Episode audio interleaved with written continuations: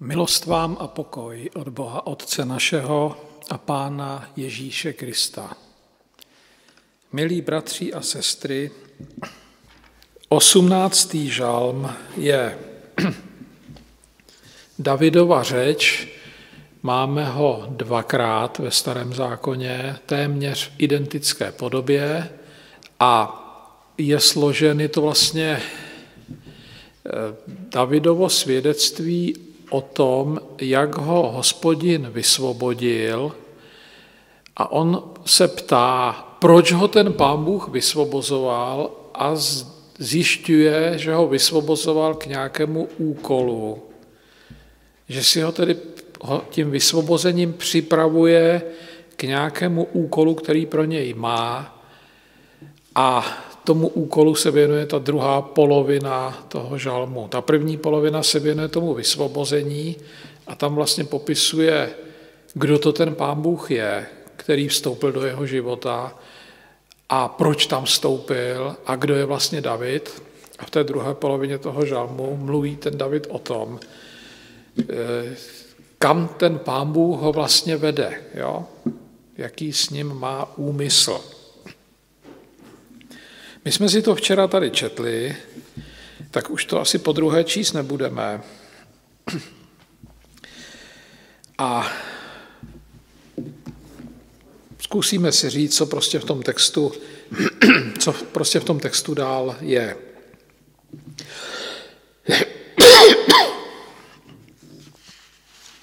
Dopoledne jsme se tady bavili o tom, že si David uvědomuje svou hodnotu, kterou má. Nazývá tu hodnotu spravedlnost. Vysvětluje, co to ta spravedlnost je. A v podstatě spravedlnost je, když se věnuje hospodinu, když se věnuje jeho slovu a snaží se podle toho jeho slova žít. To je spravedlnost. A David řekne, že ta spravedlnost jeho, Davidova, má na Pána Boha velký vliv. Jo?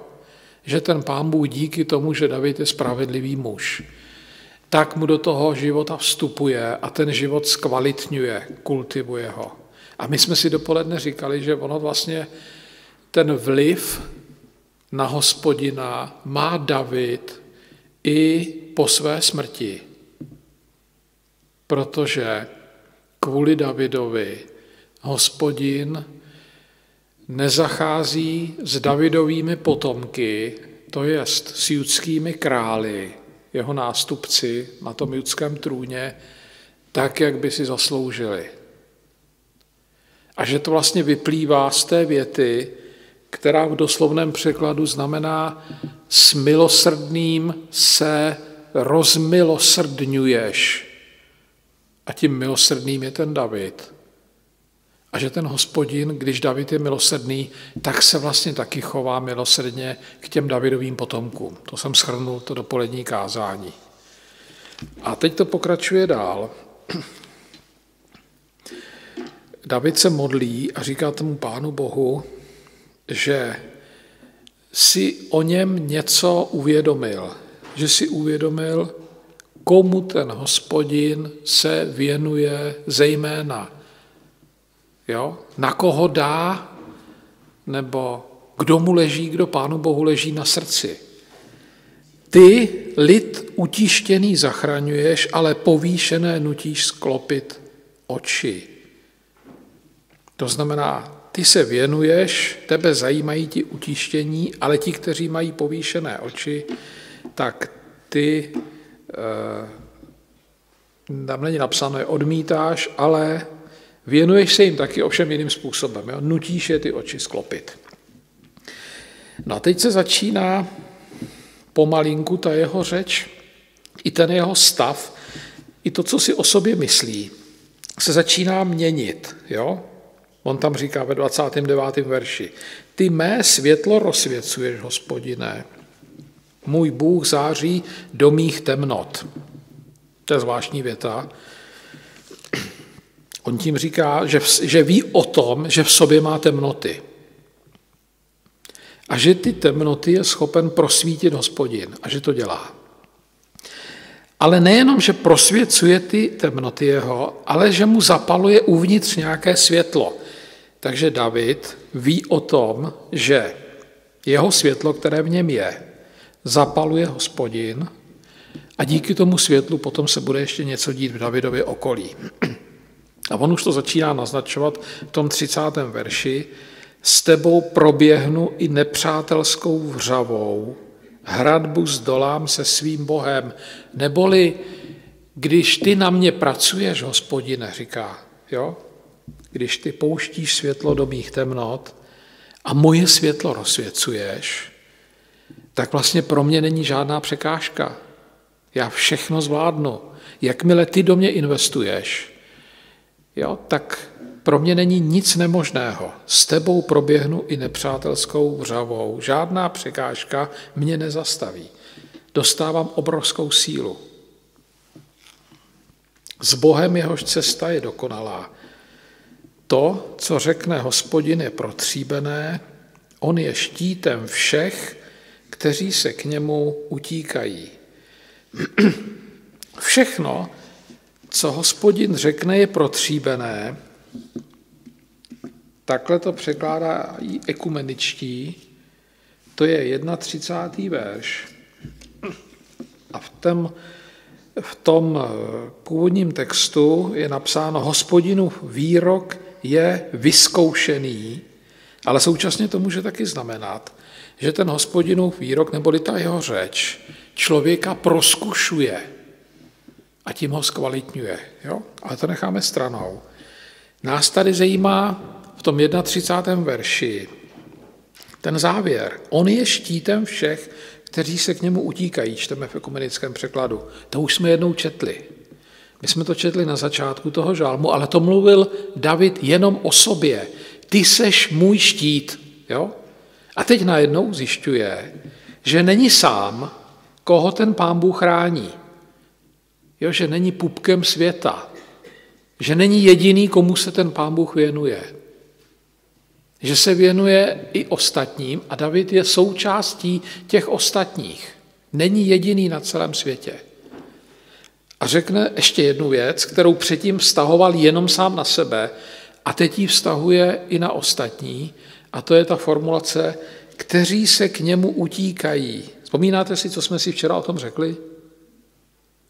Že tam je právě použito sloveso, které znamená choulit se. A on tady říká, ty se štítem všech, kteří se k tobě přicházejí schoulit. Takže on zjišťuje, že v tom hospodinově náručí není sám, ale že se tam choulí víc lidí. Ale vůbec mu to nevadí. Zpočátku si to vůbec neuvědomoval. To je zvláštní, jo? Ale takhle to funguje i v tom lidském duchovním vývoji, že nejprve sám sebe vnímá jako centrum té hospodinovy pozornosti. Je to takové hodně sobecké, že jo? Ten hospodin nemá nic jiného na práci, než řešit jenom moje problémy přece. A najednou zjišťuje, že to tak není a že jsou tady ještě okolo něj lidi, kteří to taky potřebují a že on je vlastně součástí celé té skupiny lidí a že všichni, kteří tu skupinu tvoří, mají úplně stejná práva. Že nikdo není lepší, nikdo horší. Až dosud to vypadalo tak, že nejlepší ze všech je ten David. A pak už nikdo neexistuje. Takhle to vypadalo, když říkal o té své spravedlnosti, jak jsme si dopoledne povídali. A teď to koriguje, teď naznačuje, že prostě si uvědomuje, že v tom není sám. 32. verš je otázka. Kdo je, jako Bůh, kdo je Bůh kromě hospodina? Kdo je skála, neli náš Bůh? Já nevím, jak to máte v té ekumenické Bibli. Ona to je otázka, ale ekumeničtí překladatelé tam dali vykřičník. Všimli jste si toho? A to se u otázky obvykle nedává.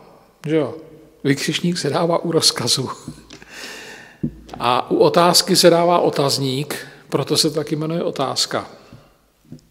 Takže možná by lepší bylo, kdyby tam byl otazník, ale spíš dva otazníky, protože tam jsou dvě tázací zájmena, vždycky kdo a kdo. Takže je tam jedna otázka, kdo je Bůh kromě hospodina, a druhá otázka, kdo je skála, neli náš Bůh. A vždycky, když najdete v žalmech nebo v biblických textech jinde otázku, tak to je pokus, jakým autor toho textu, tomto případě David, se snaží výjít ze své role a vtáhnout do toho svého zápasu někoho jiného. On někoho oslovuje. On tu otázku neříká hospodinovi, to bylo zbytečný, ani neříká sám sobě, že by to byla jeho samomluva, ale on předpokládá, že vedle něj někdo stojí, možná ti, kteří se k tomu hospodinu přišli schoulit. A teď tu otázku formuluje pro ně, pro ty lidi, kteří jsou vedle něj. A obě ty otázky mají jednu odpověď. Nikdo. Jo? Nikdo není Bůh kromě hospodina a nikdo není skála než náš Bůh. Takže on je nutí, aby si tohle uvědomili.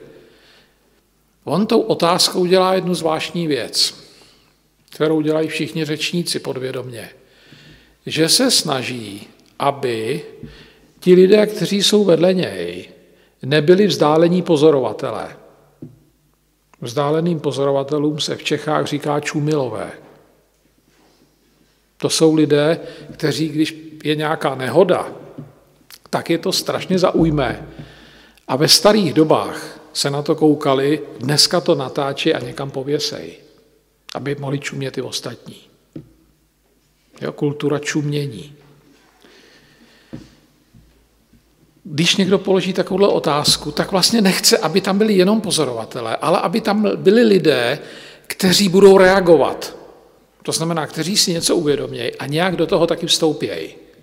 Kteří si nemyslejí, že to ten David všechno udělá za ně a oni to pak budou jenom konzumovat. Rozumíte? To znamená, že on je tou otázkou vtahuje do toho dění. On je vtahuje do toho zápasu, ve kterém je sám. Ty otázky jsou moc důležité. Ale pozor, musíme to ještě posunout dál. Ta otázka je de facto určena pro nás. Jo? Protože my jsme teď v té roli těch účastníků toho Davidova vyprávění a těch pozorovatelů. Jo, takže to otázkou se de facto ptá nás, čtenářů toho textu, abychom my na to reagovali a než budeme reagovat, tak si musíme uvědomit, co on to vlastně říká a pak teprve na to reagovat. To je strašně důležitý. Bible totiž, funkcí Bible je, že nám nedodává nové informace, abychom víc věděli, ale že nás vtahuje do nějakého dění, že na nás ten text působí a nutí nás, abychom se s ním vyrovnávali. Někdy nám ti překladatelé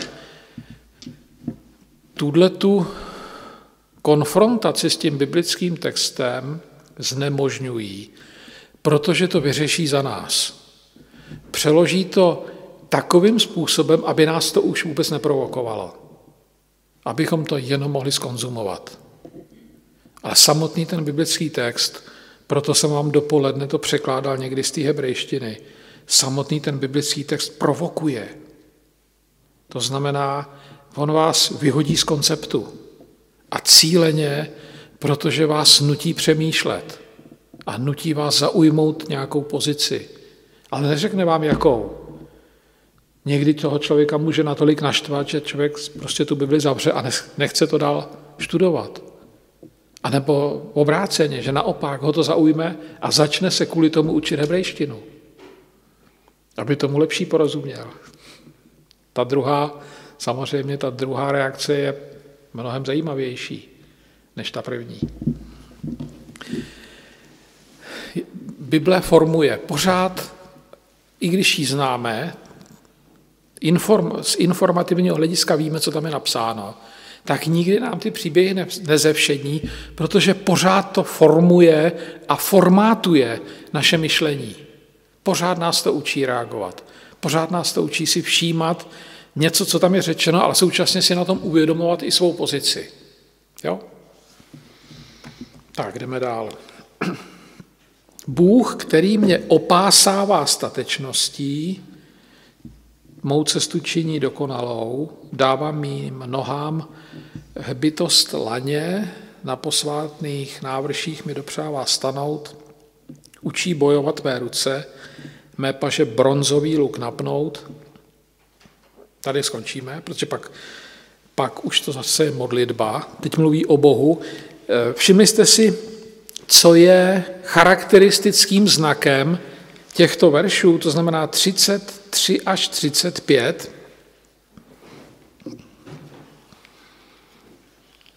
Tyto verše, které jsem teď přečetl, mají nějaký charakteristický znak. Možná by plukovník na to mohl přijít. No je to vojenská terminologie, vojenská mluva, přesně tak. Hospodin mě opásává statečnost, nohy mají hbytostlaně, na posvátných návrších mi dopřává stanout, tam je použito sloveso, to stanout je doslova postavit se do pozoru. Nutí mě, abych se postavil do pozoru. To znamená, abych zaujmul pozici vojáka před velitelem, kterým, kterou tou pozicí dává tomu veliteli najevo, že je připraven přijmout rozkaz toho velitele. Stát v pozoru znamená být připraven přijmout rozkaz. Hospodin země dělá vojáka. To znamená, staví mě do pozice, kdy já jsem voják, on je velitel a on jim bude rozkazovat a já budu plnit ty rozkazy. A tady vidíte, že už jsme v úplně jiném typu žalmu, než jsme byli na začátku. Na začátku to bylo hodně osobní, protože tam ho vytáhl z té smrti. A teď už je v té roli. A používá tu vojenskou terminologii. Eh, ve starém zákoně to můžu říct, ale v ostatních řečech nevím, ale tam ta vojenská terminologie hraje velkou roli, protože eh, ty náboženské termíny s těmi vojenskými termíny se hodně často prolínají. My jsme, naše pozice před hospodinem je dobře popsatelná vojenskou terminologií. Aniž by Ignác z Loyoli znal hebrejštinu, on to byl voják, tak on věděl, že prostě eh, ten mechanismus, který funguje v té armádě, je kompatibilní s mechanismem, který, funguje v tom náboženství, to znamená ve vztahu Bůh a člověk. Takže on to jenom převedl. Jo? Ten vojenský mechanismus převedl do toho náboženského, neboli on ty svoje mnichy naučil, aby byli poslušní, aby dělali přesně to, co dělat mají. Což je ze spirituálního hlediska úplně ideální, ale ze společenského politického hlediska je to velmi nebezpečné. Jo, protože když se takhle vycvičení lidé dostanou do rukou někoho, kdo je bude chtít využít k nějakému svému programu, to znamená zneužít, tak tím může napáchat velké škody. To, byl, a to byla odbočka, rozumíte, poznámka počarou, to s tím žalmem nesouvisí tak úplně přesně. Ale David si tady uvědomuje, že ten Bůh, který investoval do toho jeho života, investoval proto, že z toho Davida chce udělat vojáka, protože má pro něj připravenou nějakou bitvu, kterou ten David musí svést a o které už je předem rozhodnuto. Protože hospodin je na jeho straně a hospodin si ho k tomu vyzbrojil. To zatím nevíme, ale na konci toho žalmu už to bude zcela zjevné. Taková bitva, ve které, kterou začne hospodin, kde hospodin určí bojové prostředky, zvolí taktiku bitvy a rozhodne, kdo zvítězí dopředu, takové bitvě se říká svatá válka. Jo? Dneska se ten termín používá v jiném kontextu a v jiném náboženství. Úplně jinak, jo? ale v tom starém zákoně svatá válka je válka, ve které ti ctitelé hospodinovi v podstatě hrajou roli statistů a tím hlavním válečníkem je ten hospodin. Nádherný příklad svaté války je třeba příběh o dobytí Jericha, Že tak oni tam jenom šaškujou šest dní, trouběj, a pak ty hradby spadnou a je hotovo. A nebo Gedeonův, Gedeonova bitva podle knihy soudců. Oni vlastně do té bitvy vůbec nezasáhnou, protože když tam v noci přijdou se zbraněma, jim hospodin určil, víte, jaký to byly zbraně? Louč a hliněný čbán, který jim tu louč měli schovanou dřív, než tam trhli, aby nesvítili na cestu a nebyli vidět. Tak když tam vtrhli do toho vojenského ležení, a to je třeba vědět, že 18 let předtím pod tím Midiánci trpěli, tak když pak vtrhli do toho vojenského ležení, tak ty Midiánci se povraždili mezi sebou sami rozutekli. Takže on tam byl vlastně úplně k ničemu. Tak, to jsou příklady svaté války. A tady vlastně něco podobného říká ten David, že si uvědomuje, že o tom pánu Bohu ví, že ho připravuje. A že ho připravuje jako vojáka, že mu dává statečnost, teď už se nebude bát, protože Bůh je na jeho straně, dává mu mrštnost, učí bojovat mé ruce, a pak se to zase mění ta řeč do modlitby. Teď mluvil o Pánu Bohu, co dělá, a teď začne mluvit k němu. Podal si mi štít své spásy, tvoje pravice mě podpírá, tvoje mírnost mi dodává sílu, dal si volnost mým krokům, nohy se mi nepodvrtnou. Vlastně, mu říká, vlastně říká to tež, co říkal předtím, akorát předtím to říkal o Bohu a teď to říká Bohu. Teď to sdílí s ním, dává mu najevo, že si to prostě uvědomuje. A 38. a 39. verš je něco, čemu se říká orákulum. Slyšeli jste to slovo někdy? To je vlastně taková věždba. Jako kdyby mluvil ve vytržení.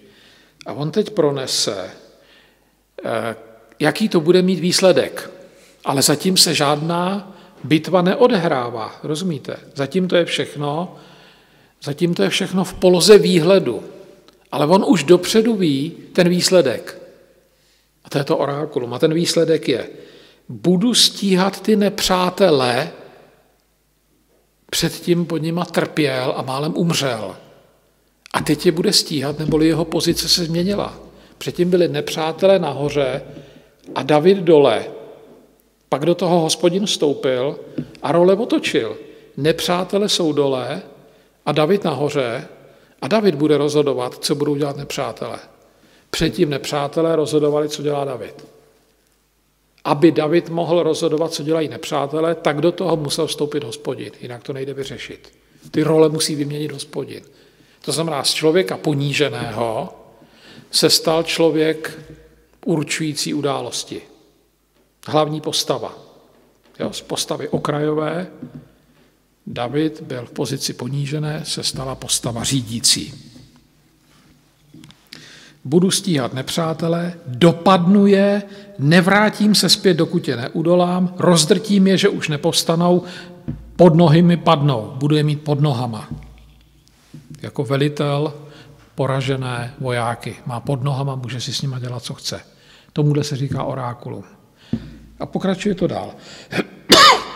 Opa, vrací se do té modlitby, opa sals mě statečností k boji, ty, kdo povstávají proti mně, sám srazíš. Ší nepřátel mých si mi vydal, navždy umlčím ty, kteří mě nenávidí.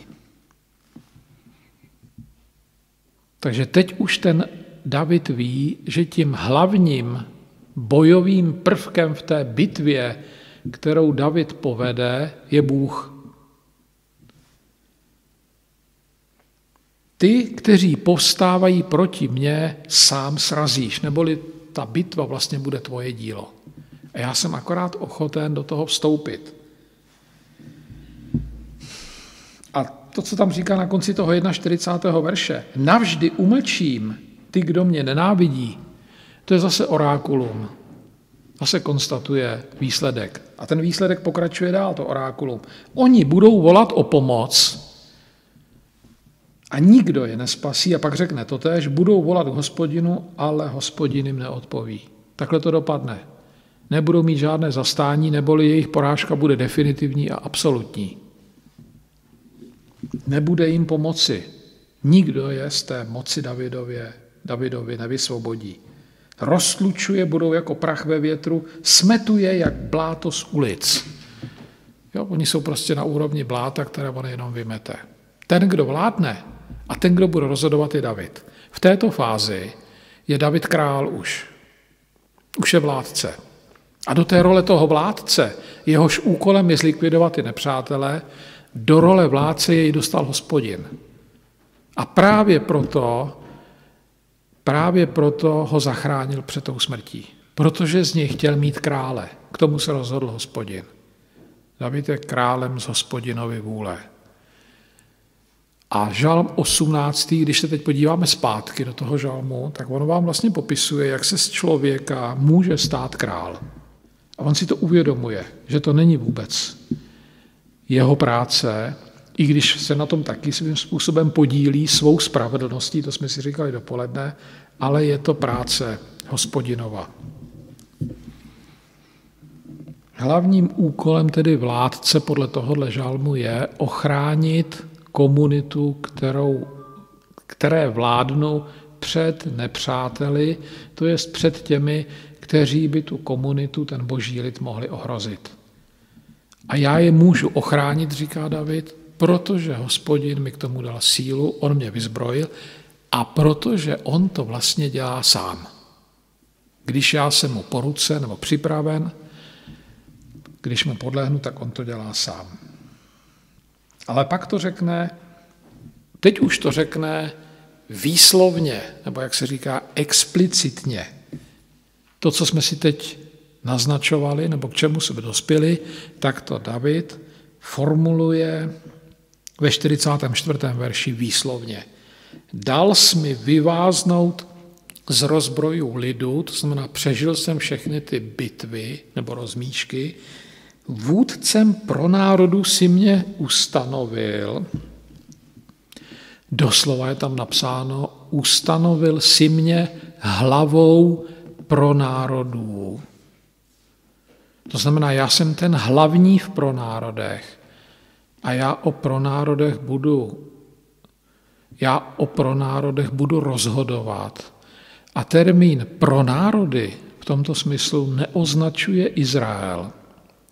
Kdyby to označovalo Izrael, tak tam bude jednotné číslo pro národ. Izrael je pro národ. Ale když se tam použije množné číslo pro národy, tak se tím klidně mohou myslet všechny známé národy v době, kdy ten David působil. Takže já jsem ten, kdo o těch národech v okolí Izraele bude rozhodovat. A zatím tahle ta věta, kterou on pronese, vůdcem pro národu si mě ustanovil, ta je kryta jednou jeho zkušeností. Ptám se, jak, jestli si vzpomenete, jakou zkušeností v Davidově životě je kryta věta, ustanovil si mě vůdcem, hlavou pro národu. Vzpomenete si? Když si vybavíte ten Davidův život. Tak on napřed prchá před tím Saulem, že jo? Dostane se až do pozice generála v pelištejské armádě, Oni ho pak nenasadí do bitvy, Saul umře, zavolají si ho z toho Hebronu Davida a požádají ho, jestli by se stal králem v Judsku. A on to přijme, ale pořád je ještě v pozici generála té pelištejské armády. Má dvě role. V pelištejské armádě je generál, v Judsku je král. A pelištejcům to nevadí. To je začátek druhé knihy Samuelovi. A pak dojde k nějakému politickému jednání, které je dost komplikované, ale dopadne tak, že nakonec ho deset zástupců severoizraelských kmenů požádá, jestli by se neujal vlády po Saulovi. Takže on se ujme vlády po Saulovi a uzavře s nima smlouvu s těmi deseti kmeny, protože oni ho o to požádali, oni mu nabídli něco a on to přijal. Jo, a nabídli zase nějakou protislužbu. Teď je ale otázka, kde bude odkud bude vládnout, když je králem celého Izraele, ale nemá žádné královské město. Teoreticky by mohl vládnout z Hebronu. Tam ho ustanovili králem. Ale to je zase vůči celému Izraeli nedůstojné. Kdyby zase vládl ze severního Izraele, tak to bude neúctivé vůči těm judejcům, kteří poprvé ho požádali za krále. A on to vyřeší hezky, že zaútočí, sebere vojáky a zaútočí na jedno město, které se jmenuje Jebus, to je nedobytná pevnost, dobije ho, tam ho korunují za krále, takže je to jeho město a o tam teď bude vládnout a přejmenuje se na Jeruzalém to město. A pak ho napadnou pelištejci a on je porazí. A pak ho napadnou Moabci a on je porazí. A pak začnou s ním vyjednávat Edomci, Amonci, Aramejci, to znamená všechny ty sousedi. A on prostě se ujme vlády ve všech těch ostatních satelitech. On je de facto prohlášen králem Sýrie, Moabu, Amonu, Edomu. U Pelištejců není král, takže tam, eh, tam se to řeší jiným způsobem. Rozumíte? A to je to, na co se ptám. On se v tomto okamžiku stane králem celé té oblasti, nejenom Izraele, ale všech sousedů, kteří tam byli. A tuhle tu zkušenost, tahle zkušenost je v pozadí věty hlavou pro národu si mě ustanovil. Takže to není výpověď o tom, co se stane v budoucnosti, ale je to výpověď o tom, co on prožil. Potom ten žalm 18. může být taky rekapitulace. To znamená, že to může být vzpomínání Davida, který už má na kahánku, tak rekapituluje svůj život. Když se podíváte, kde ten žalm 18. je umístěn v té druhé Samuelově, která pojednává o Davidově životě, tak je to vlastně až na konci té druhé Samuelovy. Ve 22. kapitole, 24. kapitola, to je to sečtení. První kapitola, první královské, je ten podraz, který udělal Nátan. No a druhá kapitola je ustanovení Šalamouna a smrt Davida. Že to vlastně na konci života, můžeme to vnímat jako rekapitulaci, ale jdeme dál. Pro národy mě uposlechnou na slovo, tam je doslova napsáno, budu je ovládat slovem, to znamená, já budu mluvit. A to, co jim budu říkat, to oni budou dělat. Oni budou brát moje slova vážně. Cizinci se budou vtírat moji přízeň, cizinci jak tráva zvadnou, vypotácí se ze svých hradišť, 46. verš, to je zase orákulum. A teď už jsme úplně v závěru toho žalmu. Teď se mluví, teď bude mluvit o hospodinu. V ekumenické Bibli máte dvakrát rozkazo, rozkaz buď, že jo, myslím, že to tam je, buď žehnána má skála, buď vyvýšen Bůh má spása. V původním textu tam není ten rozkaz, tam je jenom oznámení. Hospodin je živý, moje skála je požehnaná, můj Bůh je vyvýšen, to znamená, Bůh takový je, ne, že by takový být měl.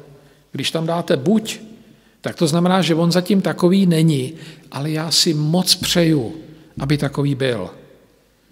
Ale to není v dikci nebo ve smyslu těch Davidových slov, protože on ví, že Bůh takový je, že je požehnaný, je vyvýšený. Jo, takže tady je úplně zbytečný tam dávat ten eh, pokyn buď. Ale ta věta Bůh, moje spása je vyvýšený, se může přeložit taky slovy Bůh vyvyšuje nebo vyvýšil mou spásu. A pak to znamená, že vlastně ta spása, ta záchrana, kterou udělal hospodin, bude mít význam i pro jiné lidi. Je to vyvýšené nad tu Davidovou zkušenost. Jo? Je z toho udělána důležitá věc. Není to jenom jeho osobní zkušenost. Je to něco, co bude ještě ovlivňovat další lidi. Bůh, jenž mě pověřil vykonáním pomsty, mi podrobuje národy. Tam je otázka, co je ta pomsta. že s hospodinem je spojena pomsta, to známe i z jiných starozákonních textů. Ale ono to má asi trošku jiný význam, než to má v naší kultuře. Takže v tom starozákonní myšlení to slovo pomsta je spíš satisfakce, to znamená vyrovnání křivt, nastolení práva. Jo, ti nepřátelé nám hodně ubližovali a tak ten hospodin zasáhne a spočítá jim to. To, co zaseli, oni sklidí. Rozumíte? V tomhle tom duchu asi je to myšleno.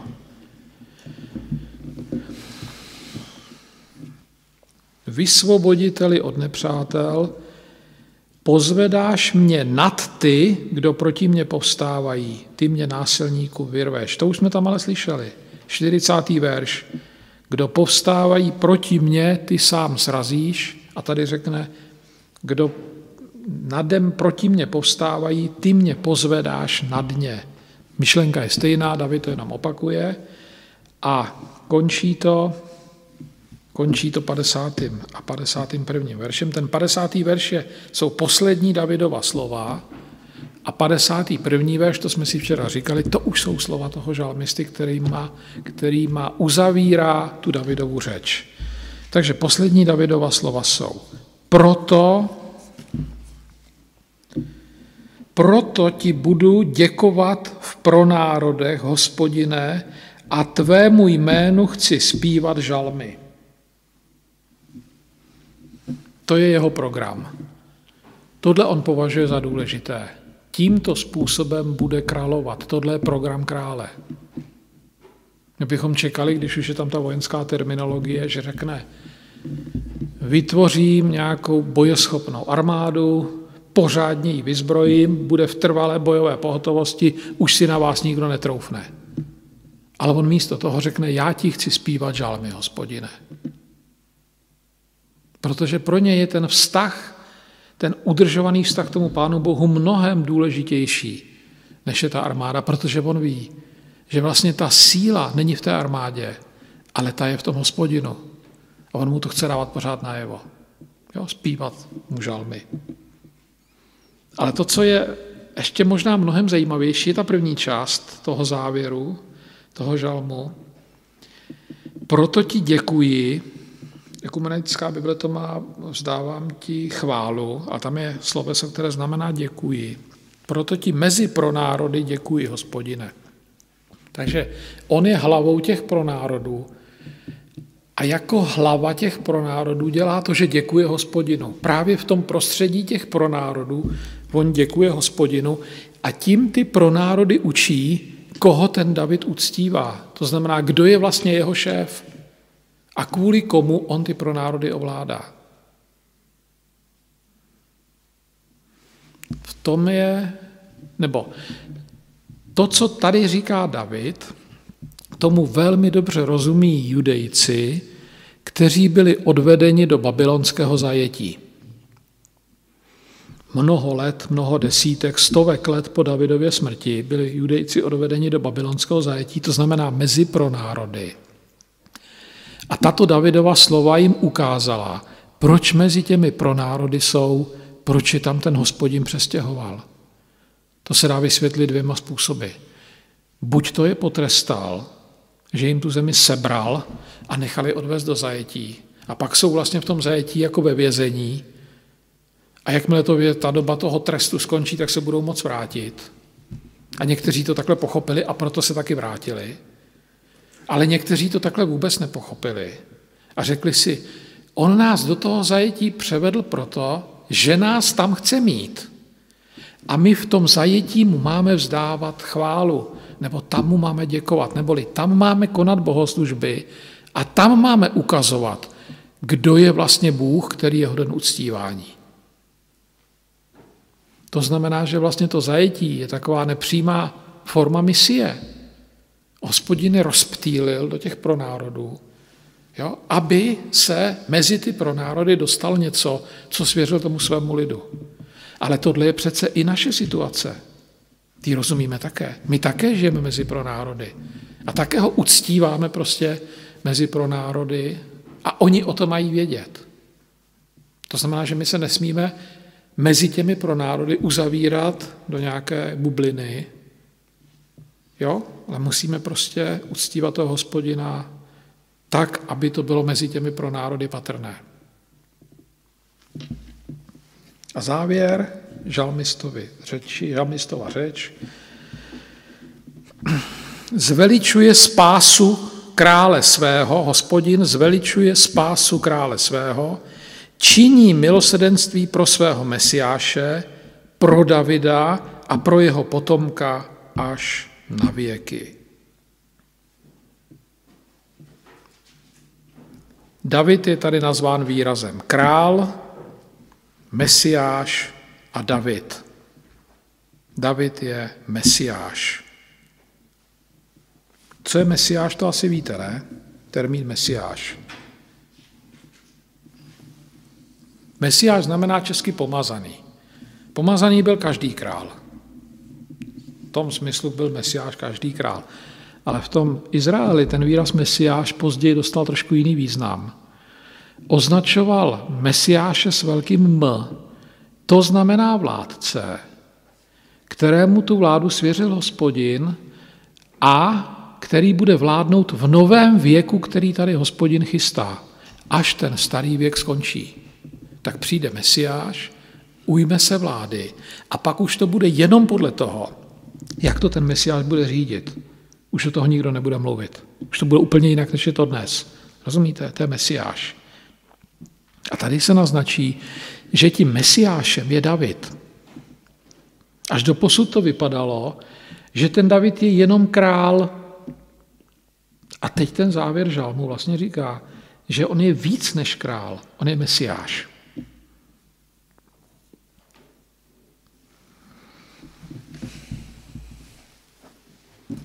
Ve starém zákoně máte jeden velmi zajímavý text.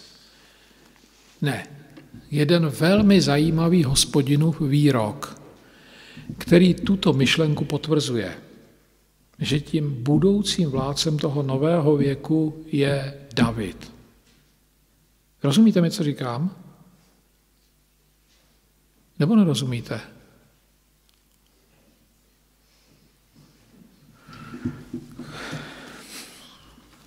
Tak já napřed ten text přečtu a pak se vás zeptám znova. Jo? Budu číst z proroka, který se jmenuje Ezechiel. Prorok Ezechiel, abyste si to mohli časově zařadit, prorokuje v, ve století šestém až pátém před naším letopočtem, jo? Zhruba. A David žije ve století desátém. Který z nich je starší? David. O 500 let žije David dřív, než prorokuje prorok Ezechiel. Jo? A u proroka Ezechiele, to znamená 500 let po Davidově smrti, pronese hospodin tyto dva své výroky. První je zapsaný ve, 30, ve 34. kapitole. A hospodin tam v té 34. kapitole Ezechiele říká, ustanovím, 23. verš čtu, ustanovím nad nimi jednoho pastýře, který je bude pást, mluví o tom novém věku, až přijde ten nový věk. Ustanovím nad nimi jednoho pastýře, který je bude pást, koho? Co tam je napsáno další slovo? Davida. Ale ten už je 500 let mrtvý přece. Davida, svého služebníka. Ten je bude pást a ten bude jejich pastýřem. Já hospodin jim budu Bohem a David můj služebník bude uprostřed nich knížetem. Já, hospodin, jsem promluvil, neboli takhle jsem to řekl a tak to bude. A to tež vlastně něco podobného řekne ve 37. kapitole hospodin, 24. verš. David, můj služebník, bude nad nimi králem a jediným pastýřem všech. Budou se řídit mými řády, budou zachovávat má nařízení a jednat podle nich. Budou sídlit v zemi, kterou jsem dal Jákobovi, budou v ní sídlit oni i jejich synové a David, můj služebník, bude jejich knížetem na věky. No ale jak tomu rozumět, když on je 500 let mrtvý už? Leda by ho hospodin vzkřísil. To je možný. Ale co pán Ježíš? A nebo se řekne David a myslí se pán Ježíš? A nebo je to jedna tatáž postava? Možná jo. Ale každopádně tady je nazván David. Ježíše taky nazývají synu Davidu, že jo? On se tomu nebrání.